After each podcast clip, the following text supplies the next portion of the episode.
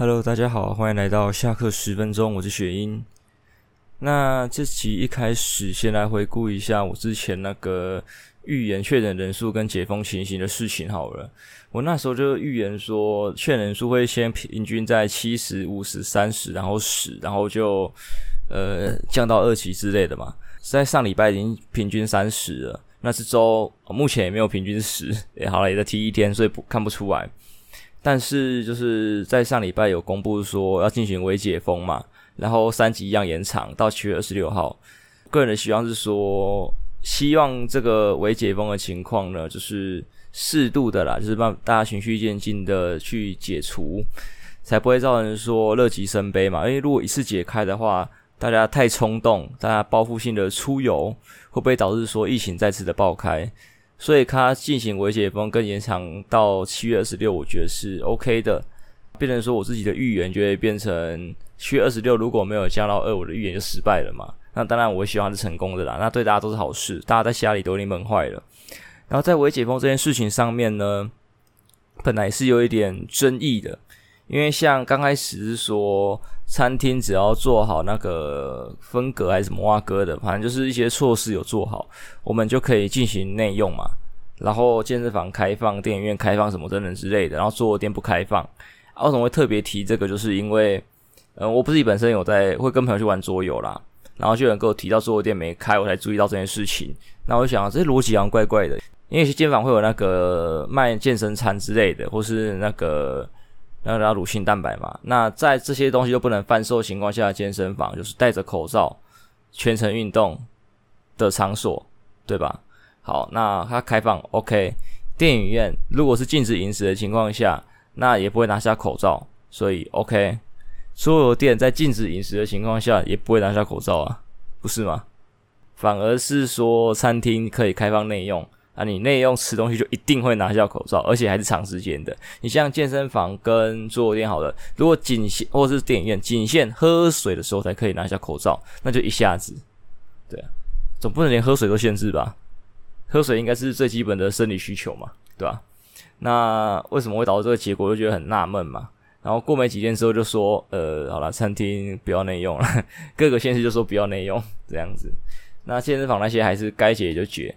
我之前也有想过一个阴谋论，就是说，其实那个业者的问题啦，应该健身房跟电影院的利益关系好像都比较大，因为这跟电影院的那个资本可能都比较高，没有做店这种小资本就可以做的这样子，所以可能有没有一点利益关系呢？我不知道啊，对，但是不免会这样猜啊，因为我会觉得他们是一样类型的东西，那健身房跟电影院都开了桌游店，为什么不行？对，我会觉得很很怪啦。很怪，但这个好了也没什么啦，就就还在还在三级嘛，也不能抱怨什么。有有开我们就要感恩摘得，但是我觉得应该也不多人敢去吧。是，让我自己就很想要去啊，因为像电影院一解封之后，就两部电影，一部是那个黑寡妇嘛，一部我忘了。对，我之前看那个电影的清单就有看到，就是我还蛮有兴趣的。但是不知道哎，还是偏危险吧。想去是想去，但是不知道它的措施怎么样啊，还有安全度怎么样，我不知道。对，不然其实我是真的很想去看电影，真的很想。而且该怎么讲，看电影觉得就是要吃吃喝喝啊，所以硬要我选的话了，我应该是忍耐在家里看 Netflix 就好了。就是至少还可以去买个咸酥鸡，买个咸水鸡，买个。就是 seven，然后配个啤酒之类等等都好，就是一边吃一边看，我觉得是一个很舒服的享受，这样子。对啊，就是能不出门尽量是不要出门啊。虽然就是现在微解封了嘛，但还是有一定的风险在吧？就是再忍一下嘛，我们都忍这两个月了嘛，一个多月，不差这几天呐、再一下就好了，再一下，大家加油。那。这礼拜要讲的事情的话，我也讲讲从 PPT 上面看到的一个小事件啊，就是稍微提一下而已。就是男女版上面的，就是呃，最近有一个男女版上面的纠纷嘛，就是一个男生是先讨拍，就说他就上来公审，呃，跟他去约会的妹子的情况。这个详细内容大家去看，可以自己去男女版看一下报文。我忘记是写什么关于男女版嘛，在八卦报的吧。还是什么？我我有点我点忘记了，还是在 O Two 哦 O Two 啦，男女版上面聊诶谈，但是是 O Two 的挂，就是在 O Two 就是约约对象这样子，不是约 不是约炮，就是约对象就约会这样。就是说这个女的，就是前面也都是相处的不错啊，然后怎么好像最后就怪怪的，然后她被封锁干嘛之类的。然后就有人把他的情况就是完全的分析了一轮，我觉得这很屌，就是有人把他自己写的文章的内容拿出来分析，分析为什么你会得到这样的结果，结果怎样怎样怎样。然后最后面女方啊也有出来回复，基本上那个人分析的跟女方讲是差不多的。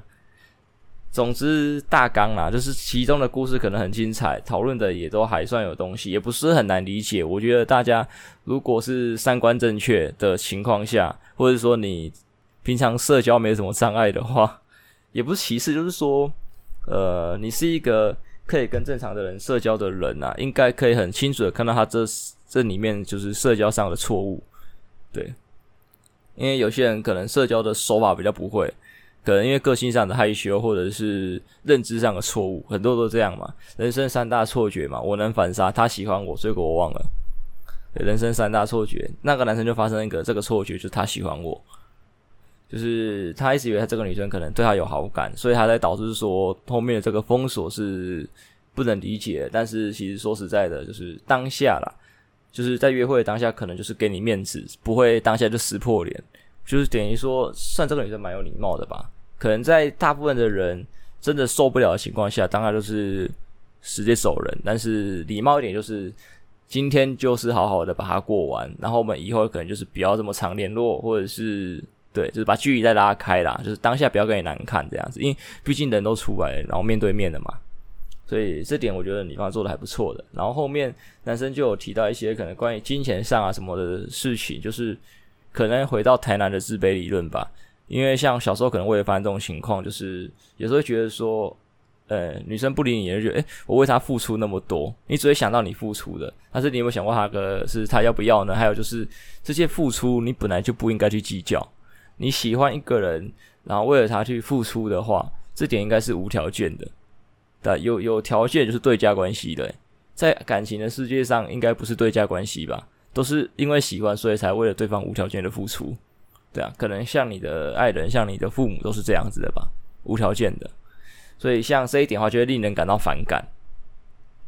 当然，后面还有提到一些比较不好的言论，对这个我有点忘记内容了。其实大家去看文章啦，就是 PPT 找一下。但整体来说，就是男生比较偏大男人主义吧，我我觉得啦，对，就是。仗着可能自己有一点钱，因为说真的，男生的身份就是算小开啦。要因为他是有人说他算富二代，但是以他的收入，又有人觉得不算富二代。那我们给他个称号叫小开好了，就是基本上还是不愁钱的人，然后有一点闲钱。那基本上这种人的话，你有闲钱就愿意去可能健身或者干嘛提升自己嘛。那他也有，对，也有在运动。那比方说外表也可以保持得还不错。那这种情况下，在择偶市场上，通常啦都是比较高配一点点，起始点再长得比较不好看一点。他好像也不算太难看，就是普男呐，我就普男而已，我就普男就够。因为路上的台湾男生普男偏多，因为台湾男生不像日本男生那么容易那么会打扮，所以普男，但是他有外在的加分嘛，他可能有去运动，然后把身体就是身体看得比较健康、比较壮，这样子体态好看，这是 OK 一个加分。大家一个都试着看看，就是如果你不不学的话，手上至少就去运动，把体态调得好看一点，都是一个加分。然后就穿搭嘛，你有钱就是可以比较好去挑衣服嘛。然后你有钱可以去做一些其他的，就是该怎么讲，生活涵养、修养。对，你可以去参加一些展览啊、干嘛之类的嘛。你不用为了钱奔波嘛。所以你的在所有市场上，你的优势是比较大的嘛。对，你有很多的吸引力。对吧？不管是外表、你的钱、你的内涵，因为对吧？如果你有花钱去做一些、去看展览、去干嘛，提升自己的素质的话，比一般人就是比较劳劳碌碌的情况下，就是多了一点东西啊，多一点机会，多一点，我只能这样讲。但这不是绝对，因为青菜萝卜各有所好嘛。有些人喜欢就是可能会到处看看的人，对吧？生活丰富的人，有些人喜欢就是认真的你，对吧？虽然你没有像他那么有钱，没办法到处去看展，但是你对你的生活很认真，你为你的生活在努力在打拼，也是有人喜欢的。这个都不一定，对，就是他的条件都算不错，但是他的观念就偏，就是出现一点偏差啦，只能说是这样子。还有就是他人生创作，他太急了，因为他最主要还有一个条件就是，他一个失败的原因就是他太急了。他急在什么？他的文章的对话记录看起来就是。呃，我因为他们才见面，诶、才刚聊三天吧。但是他的讲话就是，我今天跟你见到面，我约到会，我明天就带你去公证，是就是这样子，直接晕爆那一种，晕船晕到靠背，晕到爆。所以女方就打退堂鼓，她觉得这种太可怕。是我也会，因为我有遇过一些，就是太太快了，进展太快了，大家都会怕。除非你们今天的是，呃。讲好的对价，也不是说对价，应该说讲好的短暂的关系。对，像我之前想要讨论的那种一夜情或干嘛之类的，这种就是进度要快嘛。然后就是吃吃麦当劳的感觉嘛，速食嘛，对不对？点餐吃完走人就这么简单。但是你们要谈的是一段长远的感情，你们未来可能会步入婚姻，不可能那么快啊，对吧？你今天在做一个十年大计划，对，十年磨一剑，然后你今天那个。那个钢铁的原料一运来，好，然后放到火里面一烧，然后你你锤子拿起来一打，你就想要它成型，不可能啊！你这一件一定是慢慢磨出来的，感情就是这样子嘛，慢慢的去了解，慢慢的去熟悉对方，然后配合彼此，然后可能产生爱意之类等等的诸如此类的，就是感情的过程就这样啊，但是他就太太急躁了。对，他如果不要那么急躁，依他的条件，相信在择偶市场上是有很多的优势的，就是这样子啊。而且感觉就是非常不常不太常社交的人，会有这种觉原因，会有这种感觉，就是呃，我有去看他 O2 发的文章，就是发现说，其实他写的内容看起来就是中规中矩嘛，就是该展现的优势他要展现，该讲的内容他也有大致都有讲。但是在他后面被起底的那个对话内容里面，就会发现，对他有点不太一样，的，就是现实跟网络上是不一样的。我也不知道为什么，因为一般这种有钱人的生活应该社交都蛮丰富的，我不知道啦，我不知道，这个也不知道。那就希望当事人看到网络上各种批评。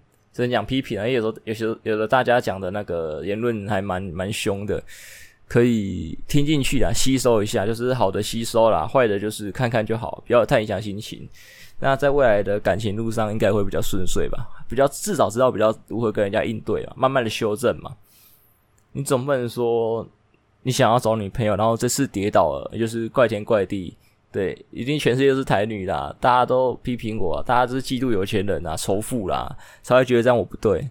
没有啊，是人与人根本上的感情交流呢，就有一点错误了吧？对啊，也有可能错的不是你，是这个世界啊。大家还不熟悉这么急躁的交往方式，对不对？今天约会，明天公证，呃，太快了，太快了。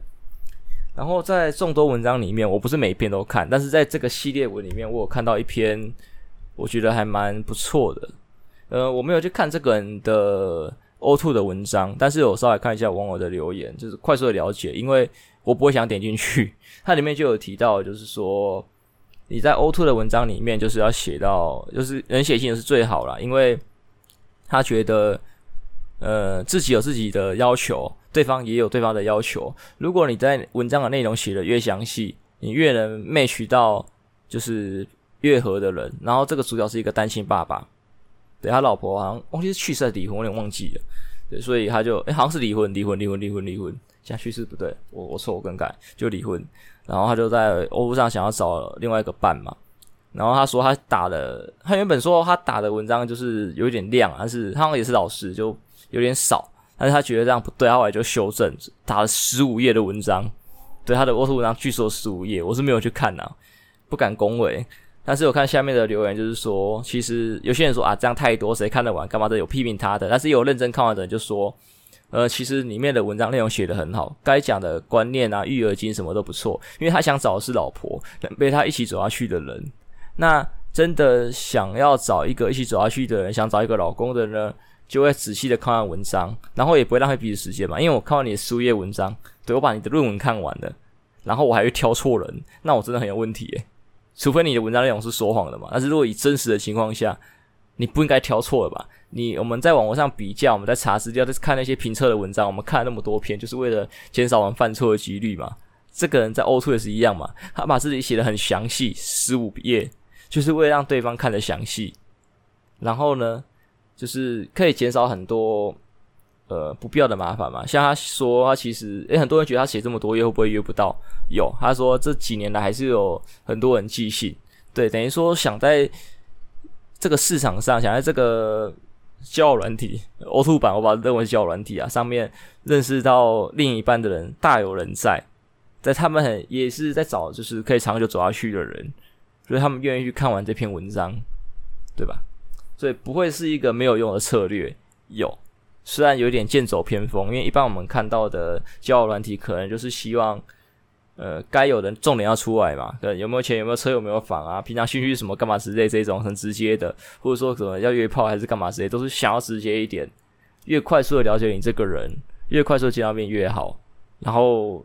就草草了事，对，可能大家很忙吧，很忙才用交友软体吧，我不知道，因为你跟跟交友软体上面的人对话的话，其实跟比跟真人还算轻松吧，因为真人你要一直联络，可是交友软体就有一句回一句啊，像我自己最近也开始用，我学弟推荐我的，对，就是呃，对方密我一句，我想到再回干嘛之类的，我我最晚应该都是一天以内会回啦，就是不会那么急。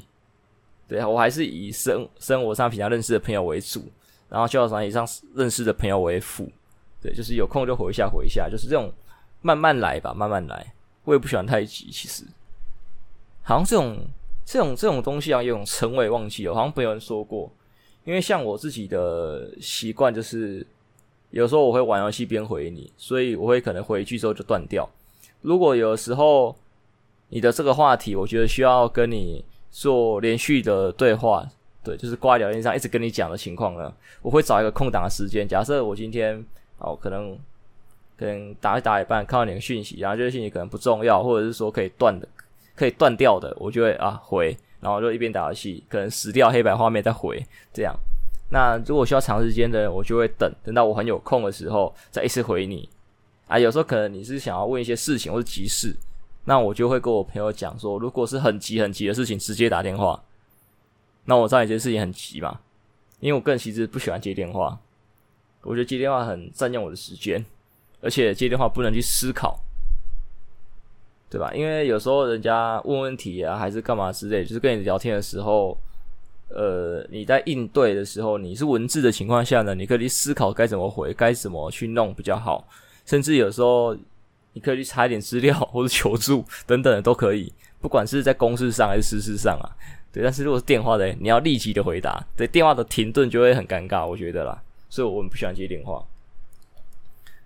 那就是这样子啊，好像有这种东西诶、就是想到才回，然后不一定要急着回，因为好像有人交交交往都喜欢那种秒回秒读，我是还好啦，除非是很重要的事情。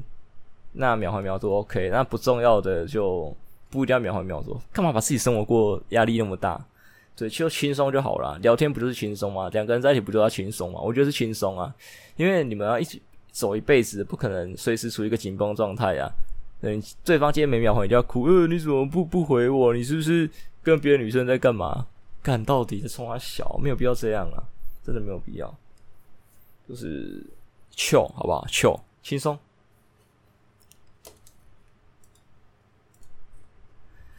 好了，诶，为什么略提一下也讲的有点久？那我们换下一个话题好了。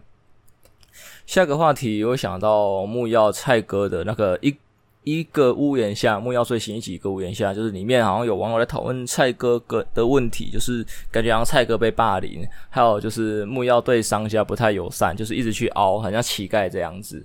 那我也觉得这东西都是节目效果啦，因为说真的，不管是蔡哥还是商家。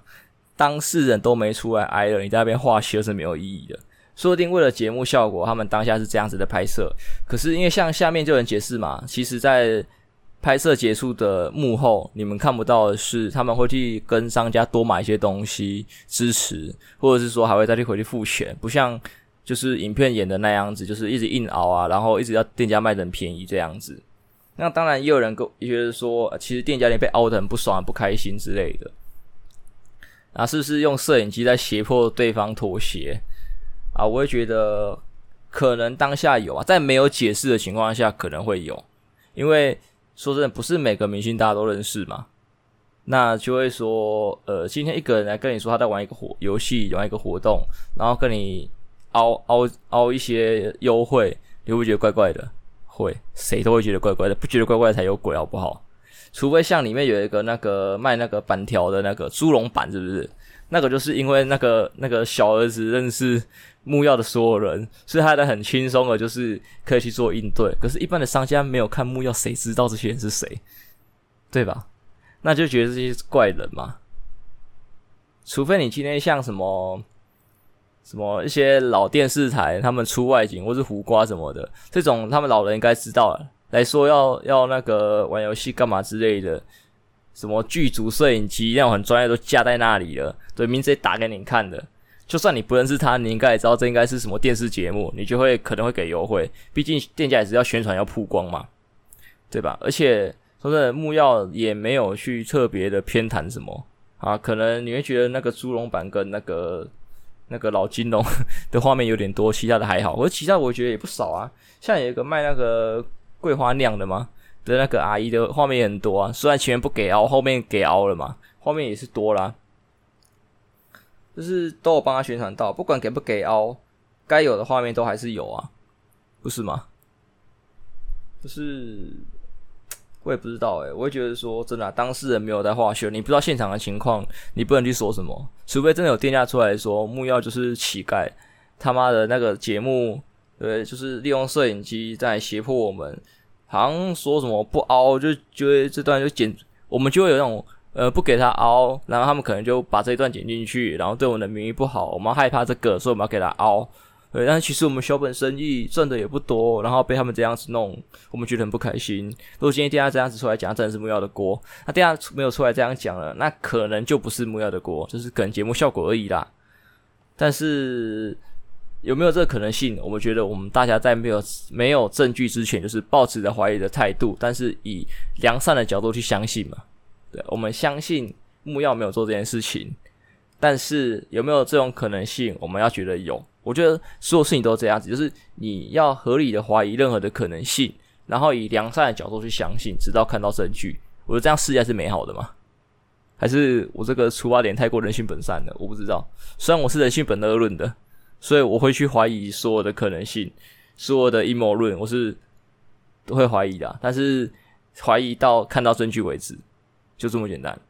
而且如果你一直用呃恶的角度去看的话，你会我觉得日子会很难过。你会觉得全世界都是坏人，全世界都对不起你，干嘛之类的。然后怀疑东怀疑西的你，我觉得在社交上，在生活上，你会遇到很多的困难。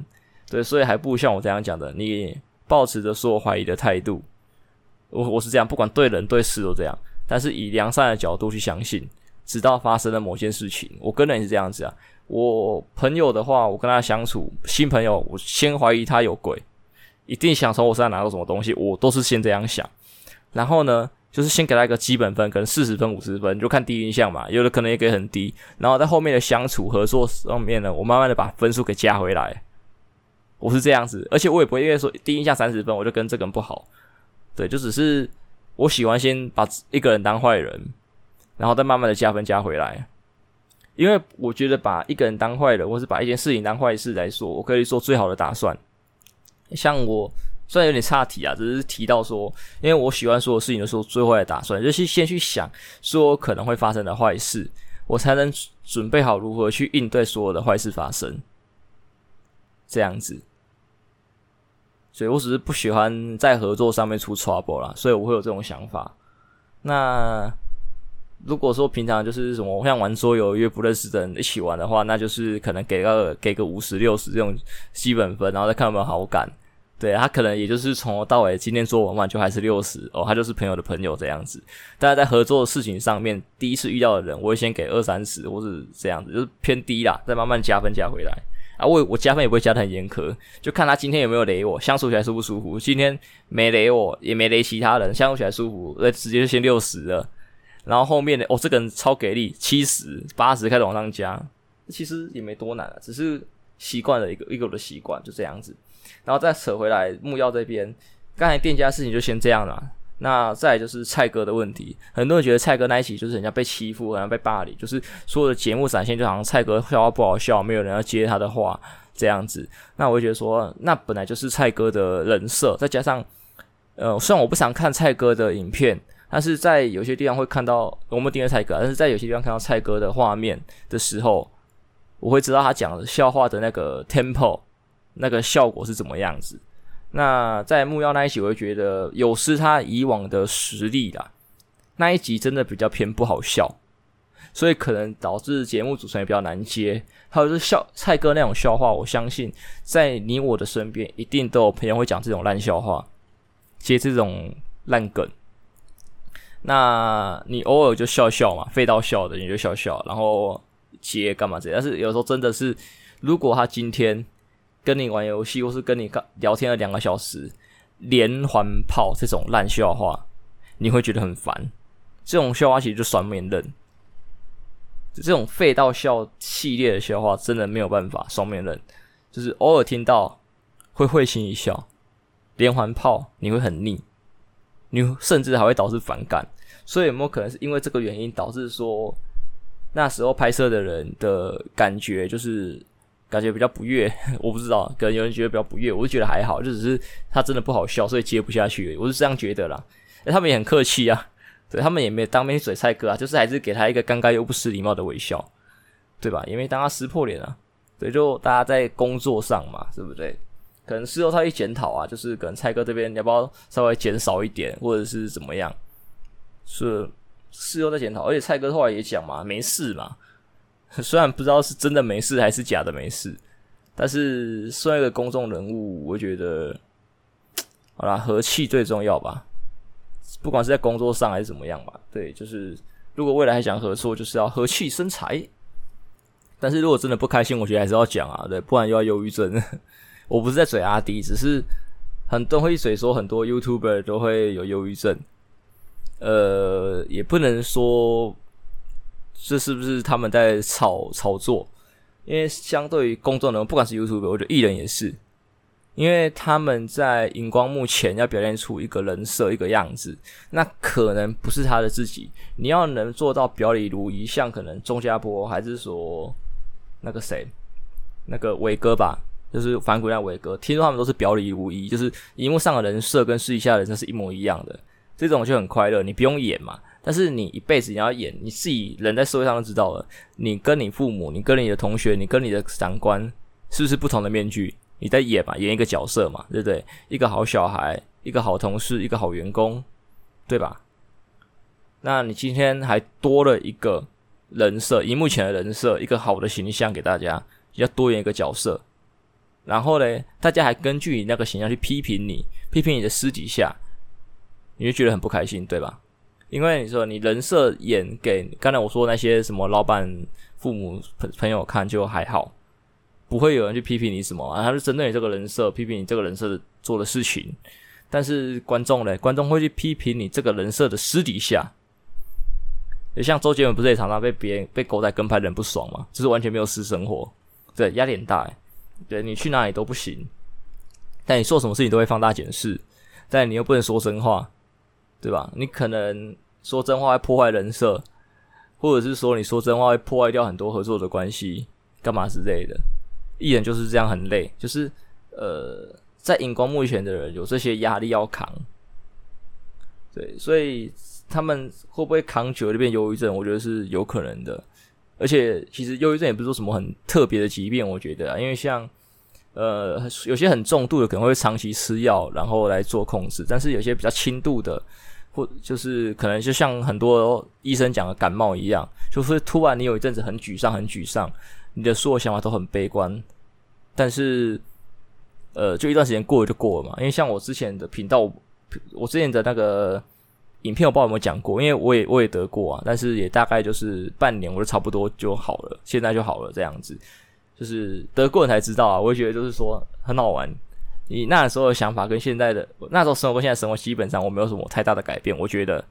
但是那个想法的变化真的是差很多，真的差很多。这个我我没办法言喻。对，就是啊，假设我现在是我我说我是一个很悲观，会做十十那个最坏打算的人。那忧郁症的我就是无限放大的悲观。对，我会就是像我现在就是假设我现在录 podcast，我想到我遇录 podcast 遇到什么。什么 trouble？假如说啊，我列出了五个，我想这五个应该怎么应对就结束了。然后在忧郁症的我就是我想到了五个，这五个想到一个解决方法之后，想要就会我会再去推翻我的解决办法，或者是再去想会不会还有超过这五个的坏事情会发生，然后就是一直钻牛角尖。呃，会不会有会不会有十个？会不会一百个？哦，这个解决方法是不是不好？会不会被这个推翻？如果被这个推翻之后，是不是还有什么东西？可以会再继续再延伸错误，然后错越越大，我好失败，我错好多，我不应该活在这世上，对不对？我一试，我我不可能成功，这样子就是你会钻牛角尖，就就我也不知道怎么讲啊，就是有一种情况就是这样，很可怕，就感觉你的大脑，你的大脑不是你的大脑，有什么东西在控制着你，对，就像我现在看那个剧一样，对，那个被魔法控制，就是真的有这种感觉，不知道怎么就跳不开。总之，大家也不要太太苛求，就是荧光幕前的人啊，就是他们有他们的生活，他们的人设吧。那要讨论影片的环节，可以就是理性一点嘛。你们可能就可以怀疑说，诶，这样剪接会不会让大家觉得对木曜的观感不佳？就是店家的那个事件。或者是会不会让觉得对店家的那个大家对店家反感，对，因为店家不给奥之类的，是不是这个剪辑应该再修正一下，或者是说开一集那个特别篇，就是跟大家解释一下，就是呃剧剧剧情以外，就是正片以外的部背背后的部分嘛，像他们自己澄清的说，嗯，背后在跟店家支持啊，多买的这些片段，就是应该流出，反正就是。就是有这种片段，或者是说像蔡哥的部分，对，也是有一些额外的花絮可以让大家看到，其实就是节目效果。对，哦，对，刚才讲那个剪片的讨论，就是说不要这样子剪蔡哥，让大家就觉得他好像被欺负这样子。哦，对，然后大概是这个样子啊，就是可以先去讨论这些片段，对。就是讨论说你们看完这部影片的感觉是怎么样，觉得是可以怎么样修正，去跟木曜讲，而不是说一直去批评，然后无限放大，然后替当事人花羞。真的有时候很多事情都是这样子，就是当事人觉得没什么，然后旁边看的观众一直在花羞，没你的事啊。对，就是跟之前夜夜秀的很多节目也是一样嘛，还有就是脱口秀很多这样，就是那种 Roast Battle 啊，或是 Diss Diss RBL 干嘛之类的。多就得去备注，不要替当事人觉得被伤害，好吗？这种表演理论上正常情况下应该都会先讲好，会有这种桥段出现，那大家应该都是接受的吧？好，然后在有先讲会有这种情况出现的情况下，你答应来拍摄来参加，只要不要太超过的。你应该都要能扛住。如果你扛不住，你应该立即的表现跟走人。你是一个成年人，你要为你自己的行为负责。我不检讨被害者，是真的。你总不能说，哦，我答应了，可是今天这个太过分了，然后我要忍耐。不用忍，你就提出来。因为你今天如果忍耐了，大家就觉得你这是这个这个你是可以接受的，然后就会扔头轻棍，你懂吗？也有时候也不一定是扔头轻棍，就只是大家不能的界限，因为你这次接受了嘛。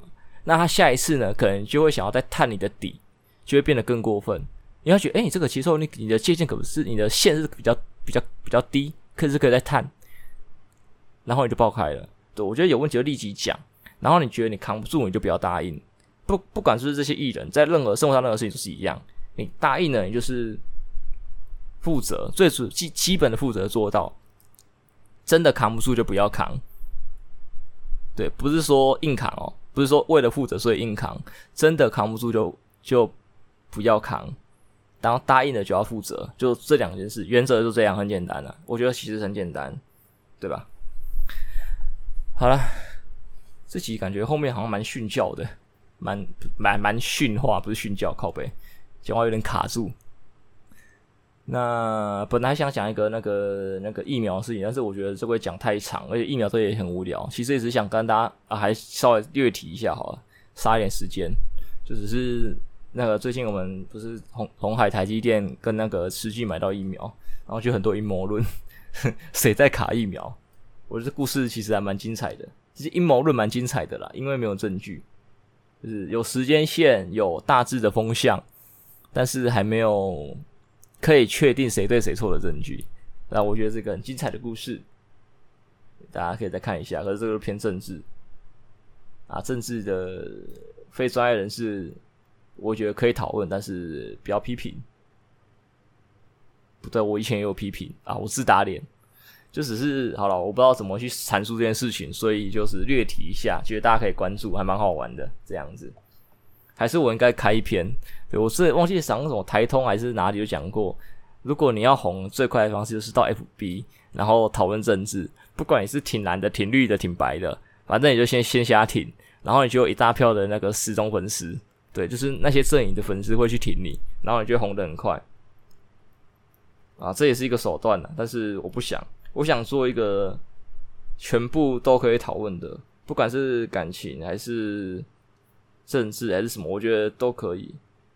就是我的宗旨啊，像玩游戏也是，为什么都玩？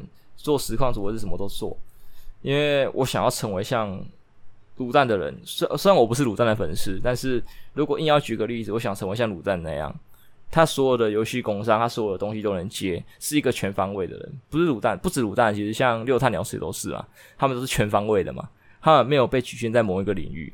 我想成为这样的人。对，我想成，如果我有机会红的话，我就会变成一个公众人物。我想成为全方位的，对，就是不受限啊。我不想要被局限在任何一个地方，我这样能接触到的东西比较多，我能见到的世面比较广，我能体验到的人生也比较丰富，对吧？我我的想法是这样啦，还是我太贪心？我不知道。对，好啦，总之真的，这这礼拜就先到这样了，不会有后面的。对，好，那我们下礼拜再见喽，好不好？希望下礼拜真的可以降到平均十人含以内，好不好？那拜拜。